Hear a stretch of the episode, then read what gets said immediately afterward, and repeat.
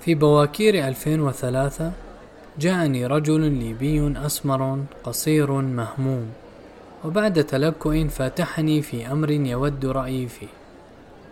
قال إنه لاجئ في الولايات المتحدة منذ عشر سنوات هربا من جحيم القذافي وقد اتصلت به الهجرة وطلبوه ليأتي لأخذ جنسيته الأمريكية ولما سألته عن الإشكال قال إنهم سيطلبون منه القسم على الوفاء للولايات المتحدة.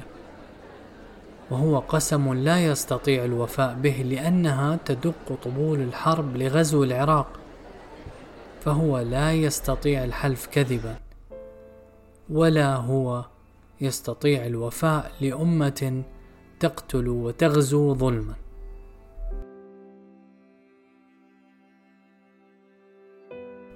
انحفر ذلك الموقف عميقا في وجداني مثالا لقوة الفطرة الإنسانية وصلابة الشخصية الإسلامية وحاستها الأخلاقية فهذا فقير طريد نصف أمي لكنه يقف جبلا بكبرياء في وجه الإمبراطوريات ويتحرك ضميره فيما يصل إليه من شؤونها دون تستر بأقوال أو تعذر بحاجات. ولعل من المنازع الفكرية المقلق التي يحاول المستبدون نشرها في الوطن العربي محاولة قتل هذه الحاسة الأخلاقية وإطفاء ذلك الجمر المقدس المتقد فطرة بين جوانح المسلم. فأصبح من الدارج الترويج لانطواء الشاب على ذاته وعدم تبنيه لأي موقف من أي شيء باعتبار ذلك طريق النجاح الأسلم. ويروج أصحاب هذه الفكرة لما يسمونه بالحياد في الأفكار والنزاعات والبعد عن العاطفية والمواقف الحادة عموما وهم تحت عنوان الحياد. يروجون للبلادة الأخلاقية ويحذرون من الوقوع في التعميمات الضارة. ونحن نعلم أن المواقف الحادة دليل على سلامة مجسات الضمير ومتانة الحاسة الدينية فالمواقف الحادة تجاه الظلم هي مواقف الأنبياء. حتى إن الله تعالى كان يطالب نبيه بكفكفة مشاعره لشدة حدتها حتى لا تتجاوز حدود الطاقة البشرية. فلا تذهب نفسك عليهم حسرات فلعلك باخع نفسك على آثارهم إن لم يؤمنوا بهذا الحديث أسفا. فالإنسان السوي ذو مواقف حادة من شؤون الحياة وشجونها ومهتم فطرة بملحمة الإنسان على هذه الأرض بكل تفاصيلها. ويتأكد هذا الأمر في حق المسلم للحاسة الأخلاقية التي زوده بها القرآن الكريم.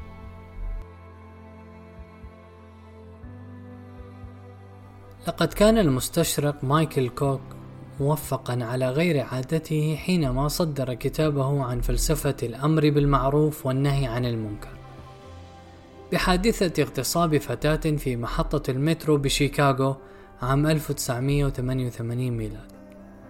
دون أن يقف أحد من عشرات العابرين لمساعدتها وهي تستغيث وكان أكثرهم نجدة من اتصل بالشرطة وأعطاها رقم سيارة الجاني بعد تركه للمكان وكأن كوك يقول ضمنا بأن هذه الحادثة يستحيل أن تقع أمام أعين مجتمع صهرته العقيدة الإسلامية الحية المبنية على فلسفة الأمر بالمعروف والنهي عن المنكر والانخراط في المجال العام.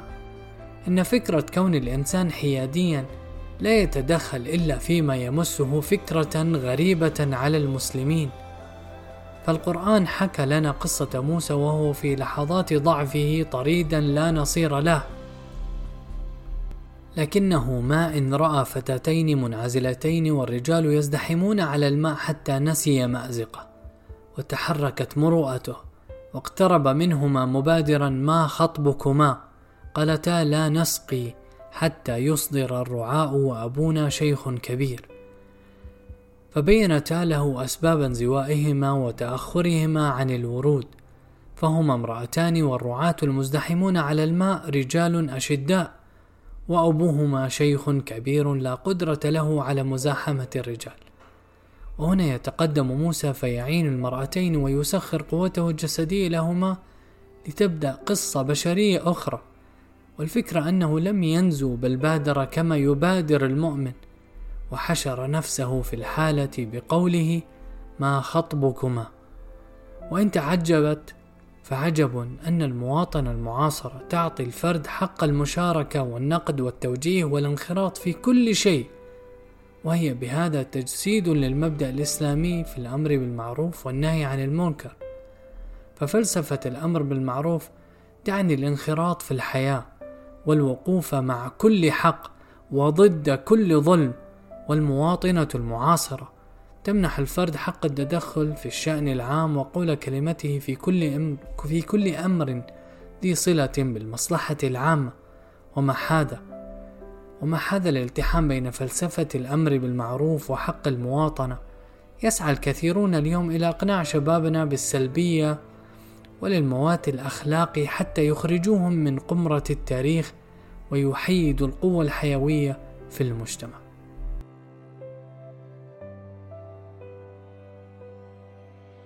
دائما يخطر ببالي أن من أسباب ظهور الرسالة الخاتمة في جزيرة العرب هي تلك الروح المبادرة المنفعلة بقصة الإنسان من مروءة وشجاعة وكرم وبذل وتضحية. فالفتى الجاهلي قبيل الإسلام كان يفخر دوما بحاسته الحادة وانشغاله بالهم العام حتى إن المجتمع إذا احتاج لأي نجدة يرى نفسه معنيا بها شخصيا. إذا القوم قالوا من فتى خلت أنني دعيت فلم أكسل ولم أتبلد. فهذه البيئة ذات الحاسة الأخلاقية العالية التي لا يرى صاحبها لنفسه وجودا إلا بعد ذوبانه في الهم العام هي التي نزل فيها القرآن. وهي بيئة تنبئ عن مجتمع حي يتأهب لاستلام قيادة التاريخ.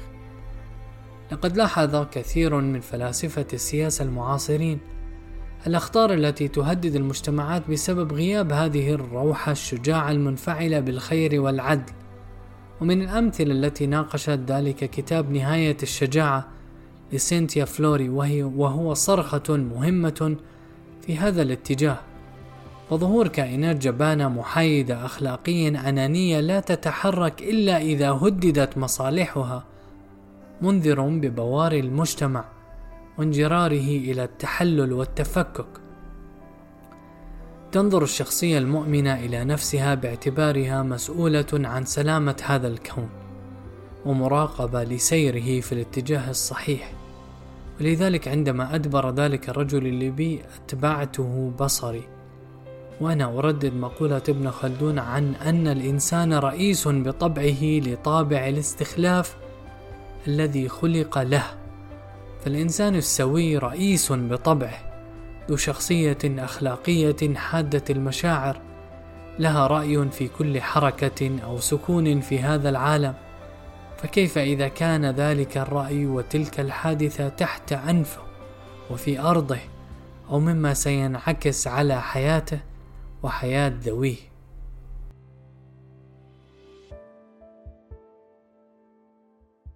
المؤمن حساس تجاه الأفكار والمواقف والمشاعر والمناظر بل إن حسته تتجاوز القضايا الأخلاقية إلى المناظر الكونية.